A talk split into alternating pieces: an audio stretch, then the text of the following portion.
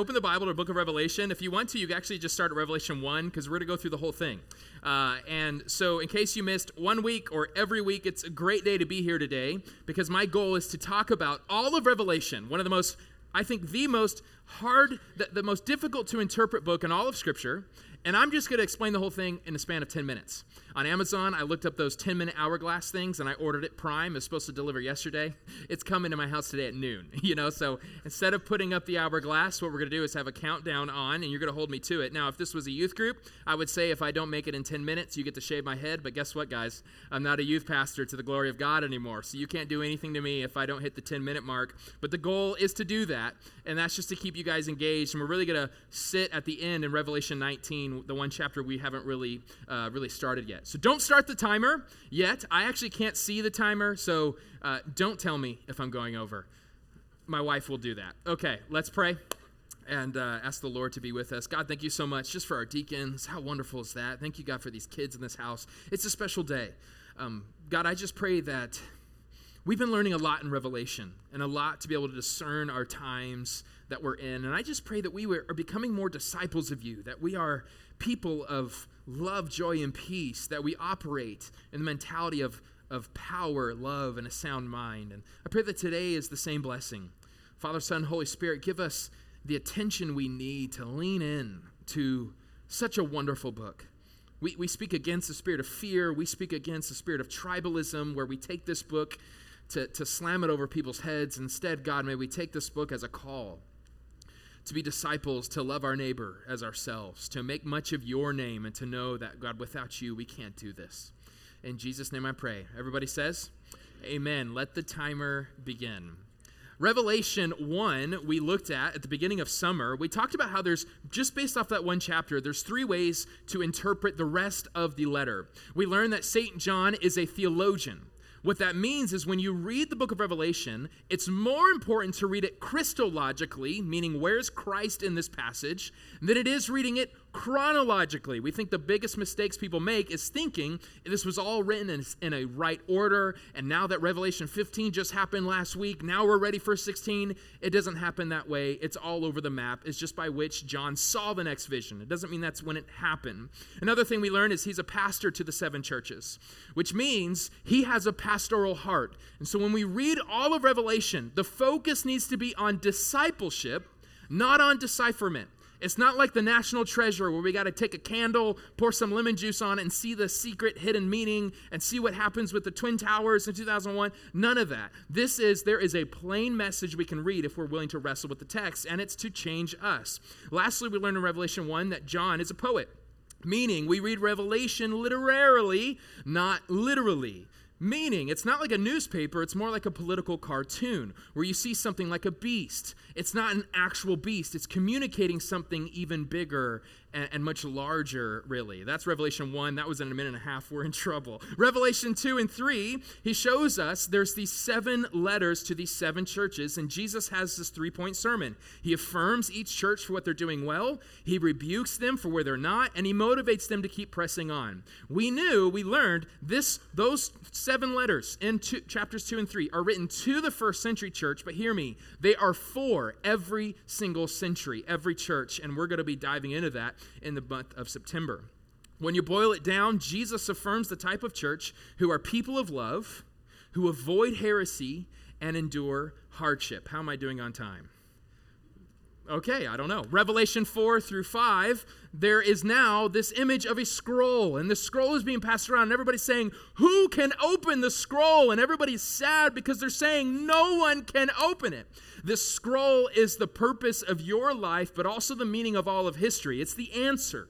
The answer everyone is looking for, different philosophies, different religions, and it's bound in this scroll, and there is this moment of like, oh no, no one knows the answer, and then there is this lion who is a lamb who comes in and says, oh, brother, I can open the scroll. I'm the one with meaning. I'm the one with purpose. Come to me. Your life actually does make sense. There is hope. There is a future for you. And so we learned on that day, man, we have hope because of the lamb who was slaughtered because of us, who was slaughtered instead of us, and who was slaughtered for us. If any of these things interest you, Go to passioncreek.church/teaching/revelation because I'm not going to explain anymore. Revelation 6-18.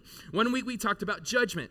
We learned, actually, you'll see all throughout Revelation, there's a lot about judgment, but that is a good thing. There is evil going on in this world. There is injustice. We want something to be done about that, or else he wouldn't be a good God.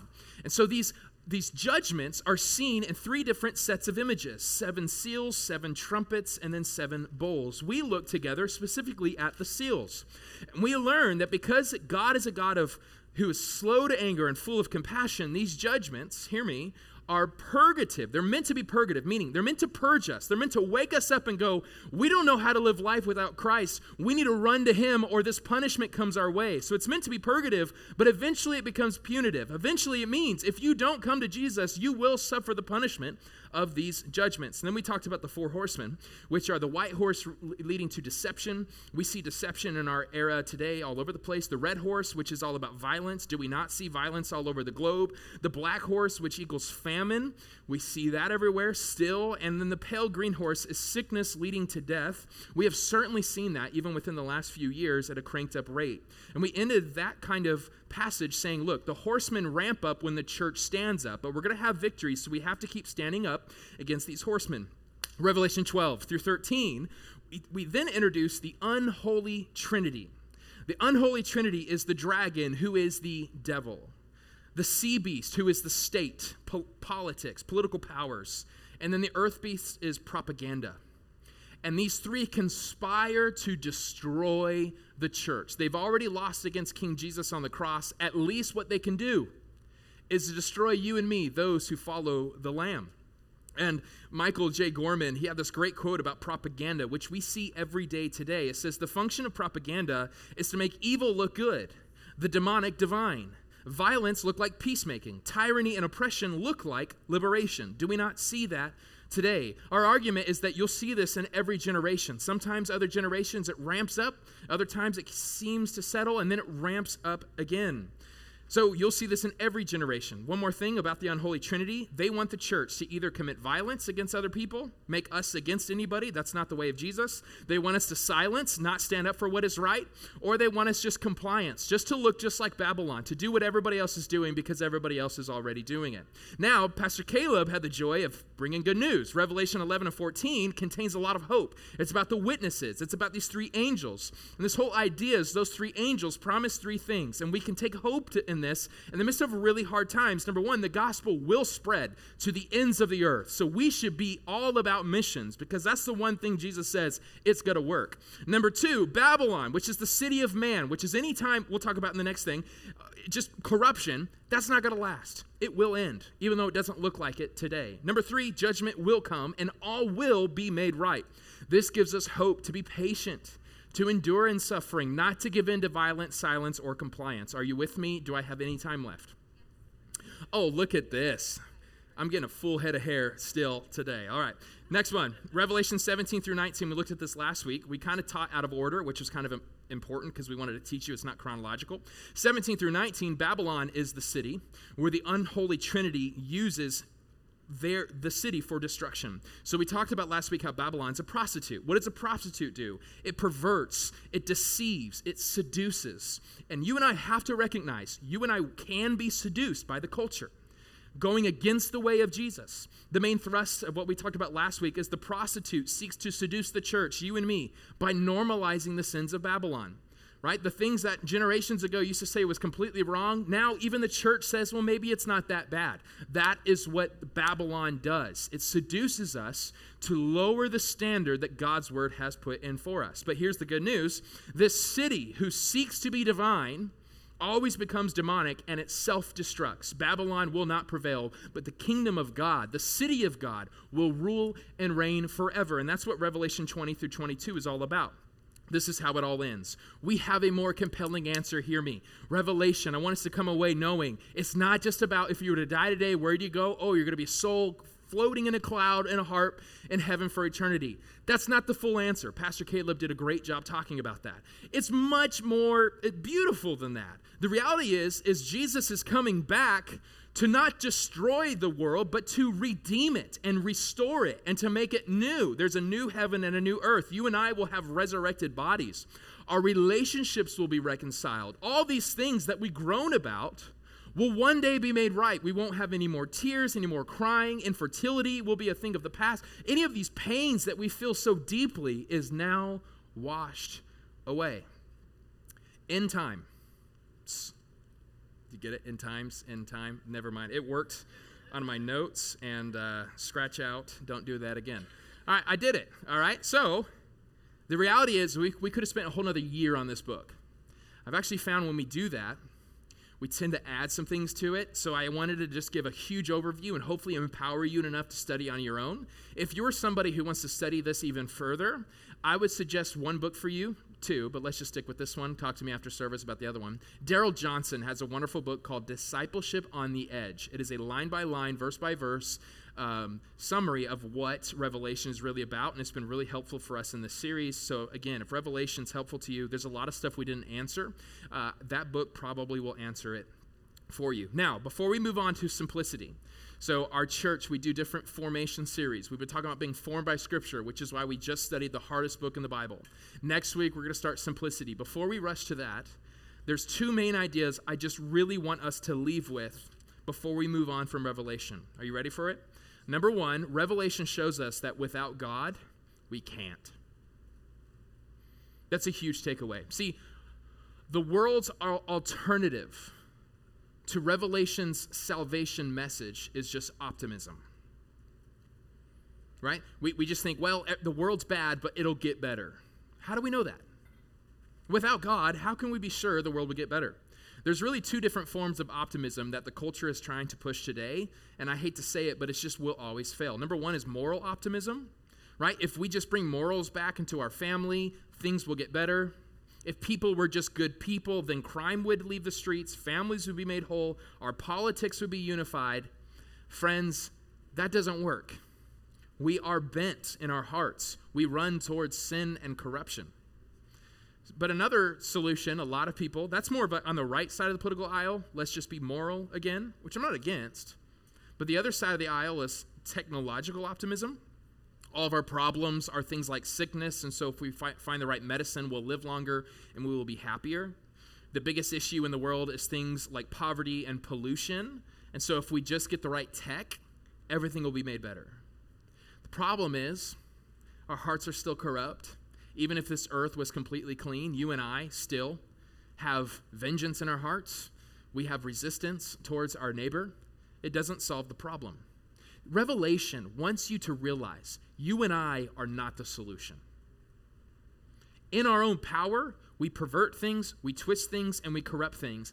And not only in our own power, but we also have this thing called the unholy trinity, the devil, the state, and propaganda, pushing us even more towards things like violence, silence, and compliance. So there really is no hope if it were left up to us. But the good news we see in Revelation 19 is we have a husband, and this husband of the church fights for us and protects us and does what you and I are too weak to do in our own power. Revelation 19, look at verse 6. Then I heard something like the voice of a vast multitude, like the sound of cascading waters, like the rumbling loud thunder, saying, Hallelujah, because our Lord God, the Almighty, reigns. This word hallelujah is found all throughout the Bible, but did you know this is the first time it appears in the New Testament? Hallelujah is everywhere in the Old Testament. What is it? Why? Anytime you see hallelujah in the Old Testament, it actually is tying back to the Exodus. If you remember the story of the Exodus, the Israelites were being oppressed by the Pharaoh, and when they got taken out, when God was the one who rescued them, not man, right? When God is the one who brought them out, they said, Hallelujah, great is our Lord, he is our deliverer. And so the Israelites would know, when you hear the word hallelujah, it's about us being rescued from that city of man. And John, all the New Testament writers don't use it yet. John goes, oh, we're going to use that word again. And now it's an even bigger picture. We're not just rescued from Egypt, we're rescued from Babylon. All city of man, all corruption, we are now rescued and brought to victory. Look at verse 7. Let us be glad and rejoice and give him glory, because the marriage of the Lamb has come, and his bride has prepared herself. We know in Ephesians, the bride is you and I, the church. This is an imagery of the marriage between Jesus and us, which is a wonderful picture. Verse 8, she was given fine linen to wear, bright and pure. Guys, you and I will be purified. Our sins will be forgotten. For the fine linen represents the righteous acts of the saints. Then he said to me, "Write, blessed are those invited to the marriage feast of the Lamb." He also said to me, "These words of God are true." He is mentioning a meal. And the good news about a meal is that a meal is where strangers become friends and friends become family. In the ancient Near East culture, if you brought somebody over to a meal, you were saying, "You are now family. We love you." You see all throughout the Bible, miracles happen. Reconciliation occurs over a meal. And what this is pointing to is there will be a meal that ends all meals. There will be a feast that ends all feasts. And we look forward to that. But what do we do about that verse right now? As people in Revelation, we're not in chapter 19 yet. In the meantime, you and I partake in communion.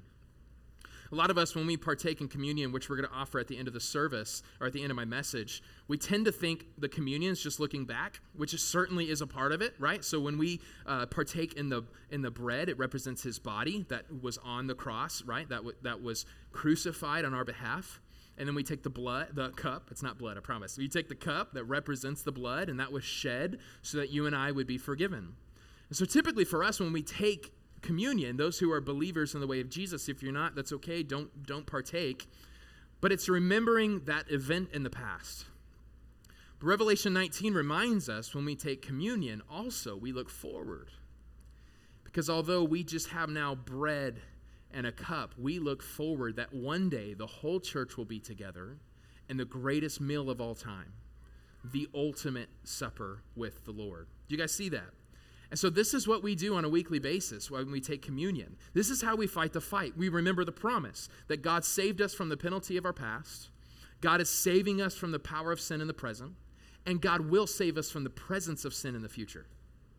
This is the good news that John wants us to remember. We look forward to the day when sin is all history. Corruption, Babylon is gone.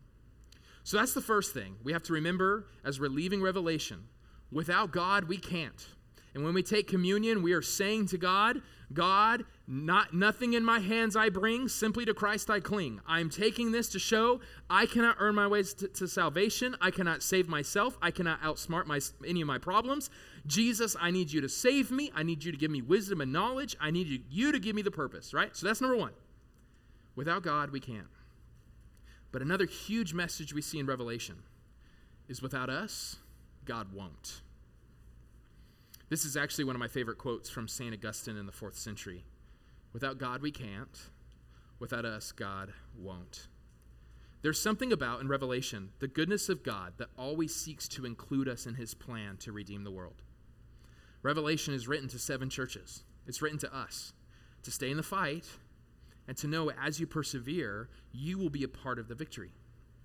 That somehow our suffering and our endurance and us being different from the world is the very thing that not only saves us, but those around. Look at verse 11 now in chapter 19.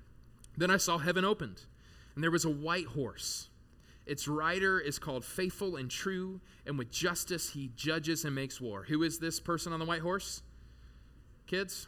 Jesus. You're like, what? Are you boring, preach? Okay, cool. Now, verse 12, she gave me a look. "His eyes were like a fiery flame," which is mean truth, like pierces your soul. "And many crowns were on his head. He had a name written that no one knows except himself. He wore a robe dipped in blood." What is that blood from? Anybody know? The cross, right? When he died for us. That was actually where the victory already happened. And now he is applying it here in the end. "And his name is called the Word of God. The armies that were in heaven followed him on white horses." But notice this, "wearing pure white linen." White linen is what priests wore in peacetime. So we are part of his army, but he's the one who fights. You see that? So Jesus could have just come on the white horse. "I don't need the army. I'm going to win. Stay back. I got this." And he is the one who fights. All he has to do is speak a word. But there's something amazing about the Godhead, the Trinity, is he allows us to participate in the victory. And so he invites the church to come along, and we get to wear white because we're saying we're not fighting today, but we're here for the show, right? And we get to be a part of the victory. It's pretty incredible. Look at the next line. As a sharp sword came from his mouth. Remember, political cartoon. Does this mean he'll actually have a sharp sword? I mean, it'd be cool. I won't say that, but it really means his truth. The word of God is what pierces. That is what brings about what we need. Comes from his mouth so that he might strike the nations with it. He will rule them with an iron rod. He will also trample the winepress of the fierce anger of God, the Almighty. And he has a name written on his robe and on his thigh, King of Kings and Lord of Lords. Jesus is not only a husband, he's a warrior. He's not only tender, but he's tough. Revelation 19 and also 20 assures us of this truth. There will be a war that ends all wars.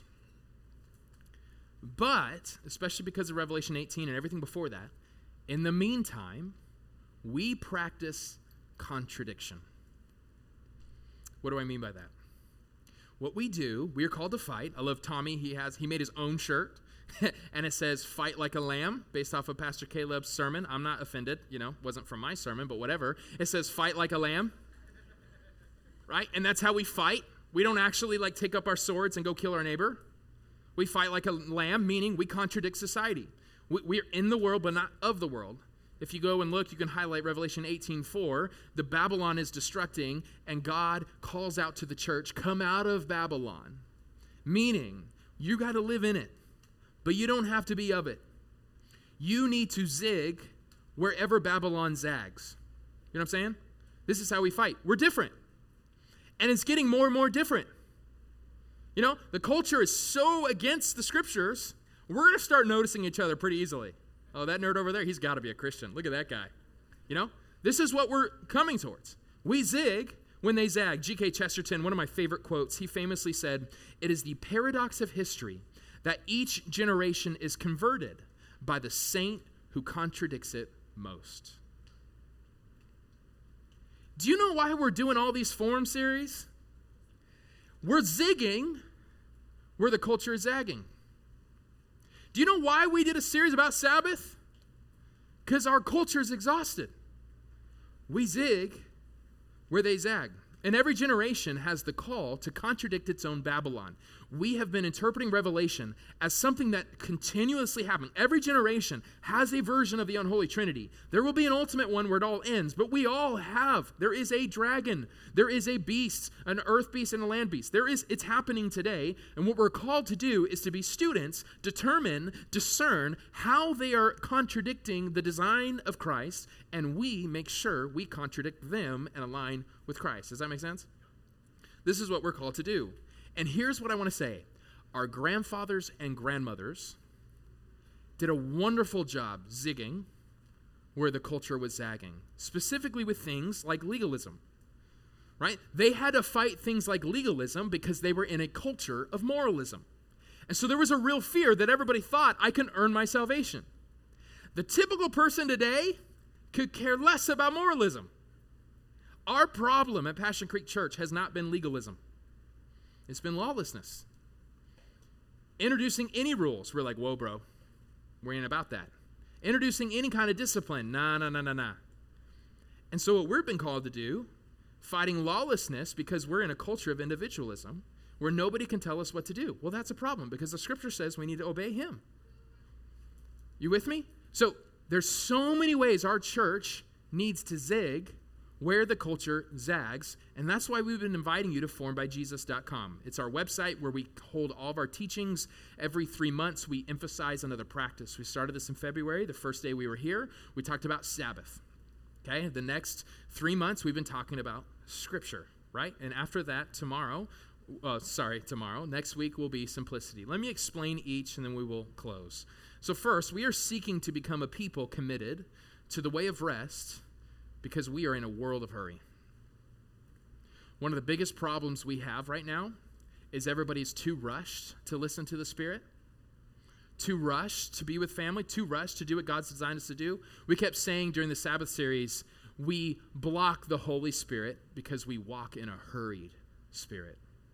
And so we're kind of hoping. We're hoping we haven't graduated. We're still doing this, where we practice this thing called Sabbath. 24 hours in a row, one day a week, where we stop, rest, delight, and worship. It's Family Sunday. I won't preach that whole thing again, but go to formedbyjesus.com. If you're new to this, we want to invite you into that practice. Me and my wife yesterday, we were practicing Sabbath. I actually had a wonderful one yesterday. The week before, terrible. This is what happens. It's fine.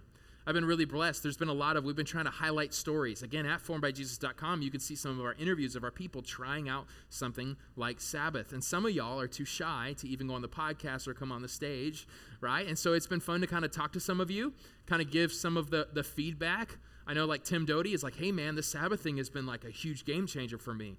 Talking to Jeremy and Annie just a few weeks ago, and they're like, we are so grateful for this gift. It has been good for our souls. It's been good for our family. It's such a wonderful thing, right? We are a people who Sabbath. Why? Because the culture is doing everything but Sabbathing. And we are zigging where they're zagging. Not by being angry, not by saying those people over there. We are just following the way of Jesus the best we know how in the culture that we are in. And it takes intentionality to rest, because Babylon will never tell you to rest. The next thing is we are committed to the way of truth because we're in a world of lies. Even culture knows we're in a world of lies. I mentioned Mission Impossible last week. I'm going to do it again this week because it's a fantastic movie. But the whole plot of the movie is the world doesn't know the truth anymore. Even Babylon's saying, like, we don't know. Everything's a lie. Who do I trust? And in that world that doesn't know what's truth, we are a people who hold to the authority of Scripture, who understand the story from Genesis to Revelation, who eat this word, right? Haggah, we meditate on it day and night, and we obey it. We actually do the things that it says to do. And so we've been sharing stories about that, right? Lexi was over at the podcast last week. We just shared, right? She's talking about how she's been trying to Haggah, maybe for the first time, and learning how to read her scriptures. And she's kind of newer to the faith, and it's been cool to see how God has been using her. These are the stories we want to make much of. This is what we're about. And one more thing. We have a whole list. You can look at it all at formedbyjesus.com. But what we're going to talk about starting next week is we're seeking to become a people committed to the way of contentment, because we are in a world of consumption. Right? This practice starts next week, so I told myself, don't preach this quite yet. But I think many of us haven't realized the things that we are buying, the things that are getting our attention, those are the things holding us back from life and life in abundance. And so we're praying starting next Sunday. Next Sunday is a great Sunday to come. It's the start of that. We also have pizza with the pastors. It's just a wonderful day to get plugged into the life of our church. But man, consumption, things aren't bad enough in themselves, but man, we have allowed it to run our lives. And so we're going to get together and by God's grace go, you know what? This is really hard.